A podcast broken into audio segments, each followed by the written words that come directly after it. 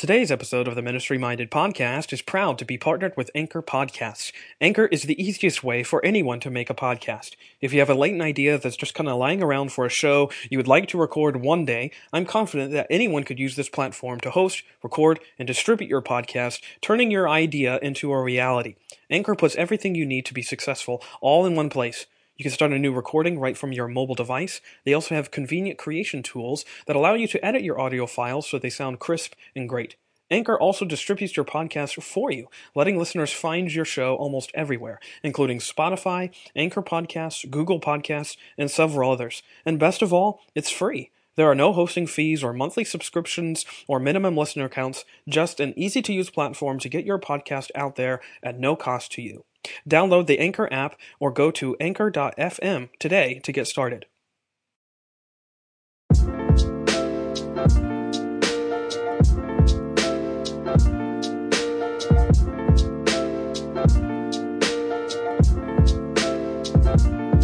Hello and welcome to another episode of the Ministry Minded podcast, a show that seeks to marvel at the mercy of God that meets us in our messy ministries. I'm, of course, your host, Brad Gray. This is episode number 38. I am so happy to be sharing this episode with you. I am just thrilled to uh, share with you another uh, fabulous conversation uh, between myself and Tullian Tchividjian. As you know, Tullian is uh, a pretty good friend of mine. Uh, we've um, interacted on several occasions and we've had lots and lots of um, conversations through the years. And um, today I was just uh, really excited. I'm just really excited to share this conversation conversation with you, sort of talking about um, the Christian life and what it means to live as one who is fallen and free. There's that, you know, that familiar uh, Lutheran phrase. It might be familiar to uh, some of you that are listening. Uh, simul justus et peccator, simultaneously justified and sinner. And uh, we kind of unpack that phrase and what it means to live as a as a as a justified and and sinning uh, Christian, as a fallen and free person. What that means and what that looks like and why uh, understanding that sort of uh, reality, that dichotomy at the same time, is so important to understanding uh, the Christian life as a whole and why grace speaks to that reality um, really, really well. Uh, and I hope you will be encouraged by this episode. I know uh, that you will. Uh, before we begin, of course, today's episode is brought to you by the Christian Standard Bible. Research shows that the two primary reasons people don't read their Bibles is often because they're just either too busy or they just don't understand what they're reading. And so the goal of the Christian Standard Bible is to have more people reading and understanding the Bible by engaging it and engaging in a translation that's easy to read but is also faithful to the original languages. And the CSB strives to be that very translation, an accurate, readable, and shareable translation, a Bible that not only pastors can feel confident in preaching from, but a Bible that all church members can feel comfortable reading on their own in their own personal devotional time. Uh, I have benefited greatly from studying and using the CSB on my blog and through my own personal devotions as well, and I know that you will benefit too. Uh, to find out more about the Christian Standard Bible, go to csbible.com. Now, for my conversation with Tullian Tchividjian, uh, talking about the fallen and free Christian life. Uh, enjoy. Let's sort of just talk about the title, um, "Fallen and Free." Um, why, why are we called that? Why are we called fallen and free? Well, uh, number one, it describes me and describes uh, the vast majority of the human race, fallen and free is kind of another way, a simpler way of saying uh, simultaneously justified and sinner, which is a phrase that Martin Luther coined. Uh, in Latin, it's simul justus et peccator, which has been a phrase that has made sense to me intuitively since my college days. When I was a brand new Christian, um, and I was in college and I was studying the Bible and studying theology and studying philosophy and history. I was required to read a church history book by Robert Webber, who has since passed away. And as he was taking the reader through the time of the Reformation, um, I happened upon this phrase. He introduced, Robert Webber uh, introduced this phrase of Luther to me, simultaneously justified and sinner, and it immediately made sense to me. I stopped in dead in my tracks as I was reading, doing my homework that night and reading, because I was trying to find a way to describe what life as a Christian for me at that point felt like. For whatever reason, I, I mean, I grew up in a Christian home and I, um, I experienced the best of what Christianity had to offer, and yet I ran away from it all. I dropped out of high school at 16 and got kicked out of my house and lived like a wild man. I lived riotously and recklessly for a number of years, and that season came to an end, and uh, God sort of brought me to my senses, and my relationship to God at that point skyrocketed. It took on a whole new meaning to me. And for whatever reason, I uh, was having a difficult time making sense of why, now that I'm a Christian, why do I still struggle so much? I mean, Romans chapter 7 also made intuitive sense to me because, um, you know, there the Apostle Paul is describing what the Christian life feels like the things I want to do, I don't do, and the things that I shouldn't do, I keep on doing. And you, Paul sort of gives voice to this existential angst and struggle that he faced as a Christian. And so when I came across that phrase of Luther's, simultaneously justified and sinner, I was like, that's it. That describes how I feel every single day. Um, you know, I'm, I'm, I'm struggling to to pursue God and to follow God, and uh, and at the same time, I'm struggling against uh, you know bad habits and uh, just selfish thoughts and pride and greed and all of those things. And uh, and as a young Christian, for me at the time, I was 22. It just made sense, and so that phrase has always stuck with me. It has, in many ways, been a key uh, component of the sermons that I've preached over the years and the books that I've written. I even have it tattooed on the inside of each of my arms uh, so that I would never forget it. Um, some people may be familiar with my story, but I fell hard in 2015. Uh, and even though I thought I was free before, it took falling as hard as I fell uh, to recognize just how enslaved I was to things that I didn't even know I was enslaved to. And so for me, um, you know, success proved to be more dangerous and more toxic than failure. And uh, it took losing everything in many ways uh, to realize just how much I was depending on things smaller than Jesus to invest my life with meaning and value and significance and all of those things. Uh, and so, uh, fallen and free made sense to me on a whole bunch of different levels. Not only did it make sense to me theologically, because we're all fallen. The entire human race is fallen. We are all broken people living in a broken world with other broken people. Uh, and yet, at the same time, because of what God has done for us in Jesus, we are also free.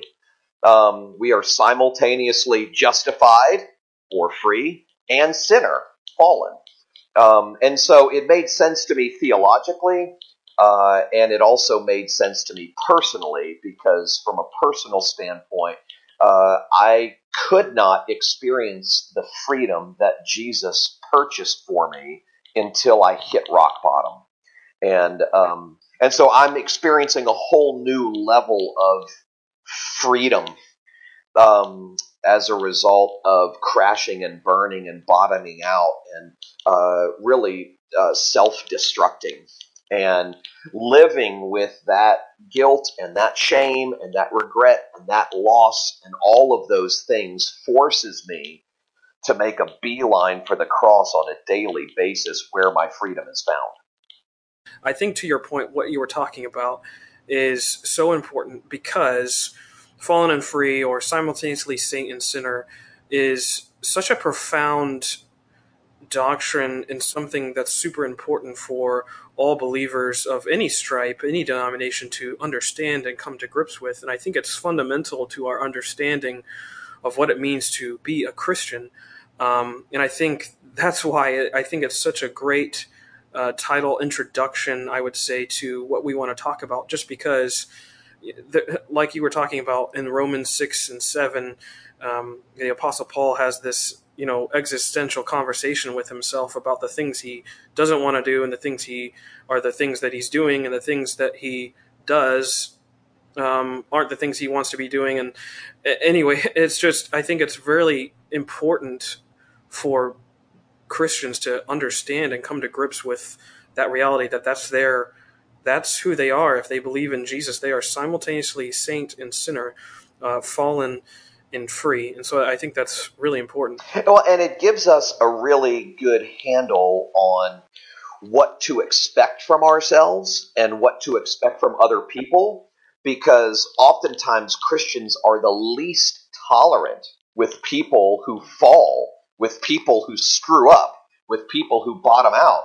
Uh, the world tends to be much more forgiving and much more redemptive in their thinking, oftentimes, than the church. And I think part of the reason for that is because we have uh, these unrealistic expectations of what Christians ought to be once they become Christians. It's almost like uh, they stop being human, they stop being fallen at that point. And the truth of the matter is, they don't. um, you know, Christians struggle with the same things that non Christians struggle with. We struggle with fear, we struggle with insecurity. We struggle with lust and greed and selfishness and anger and uh, all of that stuff. We struggle with the same things. And so I think fallen and free normalizes our expectations for ourselves and for other people. You know, I, I sin just doesn't shock me anymore. I mean, it, it, in the sense that I'm not shocked when I see sinners sin. Uh, it doesn't mean that I like it in myself or I like it in other people. That's not what I'm saying. But the fact of the matter is, um, I'm just not shocked by it. I expect sinners to be sinners.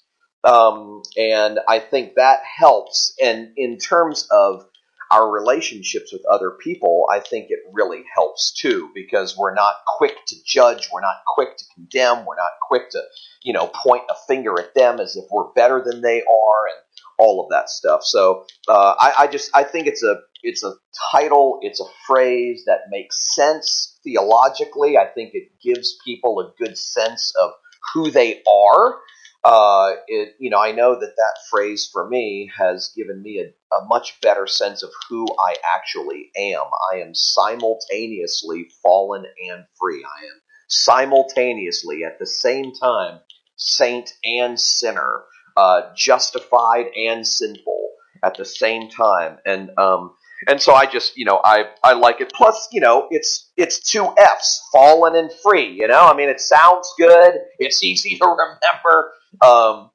but uh, in in all seriousness, I think there's there's a lot of meaning, a lot of helpful meaning packed into those two words, fallen and free.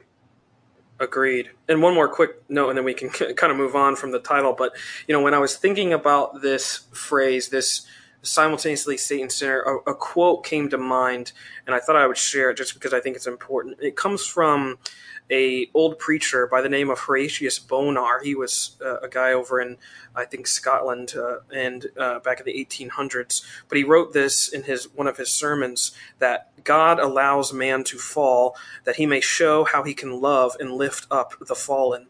And I think that's kind of what we're unpacking through the course of all these conversations is just that very fact that the fact of the gospel is the fact that fallen people don't surprise our Lord Jesus. just like you were saying that we're not surprised or we shouldn't be if we have this understanding of fallen free in our sort of identity in our in our mind's eye and and we have to you know that colloquial phrase too that you know God knew what he was buying when his son died on the cross i mean that's true. He was buying sinners who were going to keep stumbling and keep sinning even after he redeemed them. And I think what the glory of the gospel is that God allows us to fall really hard sometimes in order to show us just the lengths and just as Paul, you know, goes on to say in Ephesians chapter um, two, he, he allows us to fall so that he can show us the what is the the length and the breadth and the height of this love of God that lifts up the fallen. And I think that's really important to remember. And I think that's uh, why it makes sense for us to unpack that as you know fellow fallen men.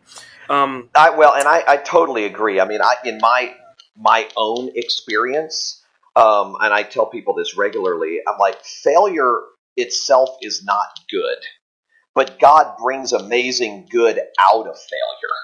In fact, as I, as I said a few minutes ago, as I said a few minutes ago, success is far more dangerous than failure. I mean, when I think about my own life, I go, gosh, it's you know, it's been three years since my own crash and burn, um, and I go, man, I've had some time to really think through the toxicity that success can have on our souls and the benefits that failure can have in making us more appreciative of who God is, making us more humble when it comes to what to expect from ourselves. I mean, I, I success made me cocky, and failure actually gave me compassion. I mean, I think about how success made me proud, and how failure gave me much needed humility. How success made me think that I was big, and failure made me realize that I was small how success fueled my love for me, but failure fueled my love for others. That, you know, success made me trust in me and failure made me trust in God. I had no choice. I mean, uh, you know, success kind of brought me fans, but failure brought me friends. And, um, and I, am and it's because of that, really. It's you know the success brought me fans, and failure brought me friends, and how success connected me with people, but failure connected me to people. Um, you know, it's it's that vision that I think exists behind this podcast because my wife Stacy and I get I mean, I'm telling you, Brad, hundreds of notes via social media, emails through my website people who, Christian people for the most part, uh, who are in crisis, who are experiencing a crisis in life, a crisis in faith. Uh, they are scared to tell anybody about what they're going through or what they're experiencing because they're afraid that they'll be rejected. Uh, I mean, I am absolutely convinced that we are in a time in the life of the church where stories of failure are so much more important than stories of success. And I know that sounds kind of crazy, but I go, that's what the Bible tells us because it's in our weakness that we discover God's strength. It's in our guilt that we discover God's grace. It's in our shame that we discover, you know, God's salvation, that it's in our rebellion that we discover God's rescue. And all of those things. I mean, in my case, it was in my slavery that I discovered God's freedom, uh, and that it was in my failure that I discovered God's faithfulness. And so that's ultimately the goal here. The goal here is not um, is not anything other than to really help the masses of people that are out there that don't know where to go for help and they have discovered, in many cases, at least from what we're hearing, that the church is the scariest place rather than the safest place to go and confess their sins and secrets and struggles. And uh, so I'm like, okay, well, Brad, why don't we why don't we create a space where we can talk about those things, uh, and I can use some of the stories that people write into me and tell me uh, as sort of a, a springboard into what I'm just assuming is the struggle of masses of people out there uh, to talk about those things that people really need to talk about and to give them hope that life is not over, that God still loves them, that this mess that they've made of their lives or this mess that someone else has made of their lives uh, can be redeemed. I mean, the gospel is all about redemption and restoration and all of those things. And that can really happen. It's not a pipe dream, it can actually happen because the gospel is actually true and God is actually gracious and God's love is actually unconditional. Um, and so we really want to, I think, give people hope in the midst of some of their deepest and darkest struggles and trials. Yeah, exactly. And like you were saying earlier, this world is full of broken people. Uh, from a church standpoint, everyone is in the same boat. They're all sinners dealing with their sin and the sinful world that they're living in. And to avoid that um, is to really avoid a lot of what you're going to be doing as a minister. And yeah, like you said, we're gonna uh, we're gonna be striving towards how to be restored and all those things. Yeah, life is going to look a little bit different after that restoration, but it's you're not you're not dead. You're not dead in the water. You're not stuck in the ditch. Um, after you fall there, grace allows us to get back up. And actually, I should say, um, grace picks us back up and um, allows us to keep moving forward. And I think that's what we have to highlight because um, a lot of people are hopeless and they're not given much hope in a world that's full of other broken people. Yeah, and no, you're right. And I think another reason why maybe the timing of this is right is honestly, I'm not sure I was, I wasn't, I wouldn't have been able to do it before this. I mean, I'm still in process. I mean, my entire world came crashing down as a result of my own sin and selfishness three years ago, just over three years ago, three years and a few months ago, and um, and it has taken me uh, a long time to get to the place where I can speak about it, where I can be honest with myself and others about it, uh, where I can revel in God's love and grace in the midst of it, where I can talk about it. I mean, I, you know, I'm I'm divorced and remarried. My family is broken. I committed adultery. I was a pastor. Uh, I mean, I, all of those. I want to talk about all that stuff because the the I'm discovering that the more open and honest I am about my own fears and failures, the deeper it's connecting with people. And it's revealing to me that there are tons of people out there, literally tons of people out there who are, I mean, who are just like me. Literally, just like me. I mean, that's scary, but it's just like me, which which helps me on the one hand because I'm like, okay, I'm not alone, and uh, at the same time, I go, no one's alone um, I mean, we're you know we are all we're sort of all in this together. But I, you know, most of the people, most of the people I meet these days are people just like me, people who live with guilt and shame and regret and sadness because of what they've done or failed to do. People who would do anything to go back in time and make different choices, but they're presently plagued by the realization that they can't people who live in fear that they will never hope again, people who have lost everything and wonder whether they will ever experience joy and peace like they used to, people who battle suicidal thoughts because they'll never outrun the consequences of their sinful decisions and the people they've hurt, people who endure the painful, inescapable void of broken relationships, people who struggle with believing that anybody, even God, could love them because they've done so many bad, destructive, and hurtful things. I mean, they're, that it's descriptive of the human race, I'm discovering. um, and those are just not things that, in all of the years that I went to church and in all of the years I've served inside the church, those things just weren't talked about as openly as they should be. Um, I mean, you know, the church building where we worship is called a sanctuary for a reason. It's supposed to be a place where we can come and find grace and peace and healing and a place where we don't have to pretend, where we don't have to wear masks, where we don't have to act like we're better than we are, where we don't have to fear rejection because our lives are a complete mess, or our marriage is a mess, or our kids are a mess, or, you know, I don't want to let anybody know about this addiction that I have because I'm afraid that they'll kick me out. I mean, all of that stuff is the very real experience that many, many people have inside Christian communities. And you and I both lament that. That's not the way it ought to be. Um, and so maybe in some small, minuscule way, this podcast can serve to sort of fill that void a little bit um, and to really connect the uh, sort of the realities of God's grace to the realities of our fallen lives.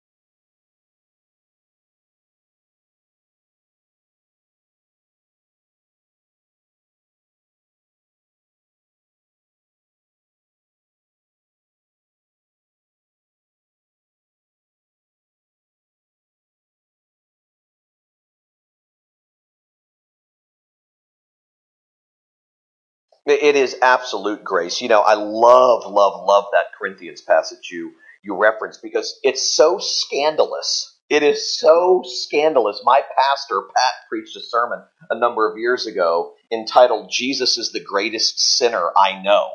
And it was such a scandal, um, you know, the title itself. And of course, he wasn't saying that Jesus sinned. Uh, you know, he, he didn't. He wasn't saying that. But the, that Corinthians passage basically means that Jesus did not simply die for murderers and adulterers, but he died as a murderer and adulterer, which is mind blowing. It almost seems like, well, that's sacrilegious to say that. That's blasphemous to say that. That's how ridiculously radical the good news of the gospel is. Uh, that the reason he knows all of our pain and all of our guilt and all of our shame and all of our regrets is because he died not just for those things, but he died with those things. Um, and so I, you know, I think that it's very, uh, I just think it's super, super powerful um, to really remember that because he is our great high priest, and uh, he the the entire uh, message of Christianity really does center on Christ's substitution, not my transformation or your transformation. I mean, the foundation of the Christian faith, the focus of the Christian faith is Christ's substitution, not my transformation or our transformation. And, and that's, that's, that's not what we typically hear these days. And so people actually fall prey to believing that, well, God must not love me as much when I screw up or uh, I, they people are fearful to run to God when they screw up because they're fearful that they will be rejected by God the way that they are oftentimes rejected by fellow Christians. And um, and I think you know we want to sort of dispel that bad rumor out there uh, that God's love is not unconditional because in fact. Thanks again for Tullian for uh, chatting with me. Uh, it's always a pleasure talking with him. Make sure you read the blog uh, notes for this show and check out all the great resources that are going to be linked there. Uh, and that's it, though, for today's episode of Ministry Minded. Uh, thanks so much for listening along, and uh, I hope you enjoyed what you heard. Be sure to subscribe to this show on iTunes, SoundCloud, and Google Play. you can also follow the show on Twitter. and if you're um, just feeling generous, you can leave me a review in iTunes. That would be helpful. Uh, but thanks again to the Christian Standard Bible for sponsoring the show. And thank you, as always, for listening, commenting, and subscribing. I'll see you on the next episode. Blessings.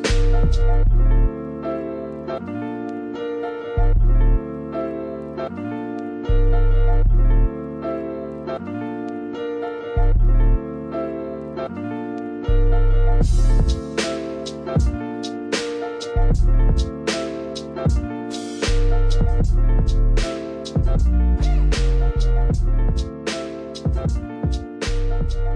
you.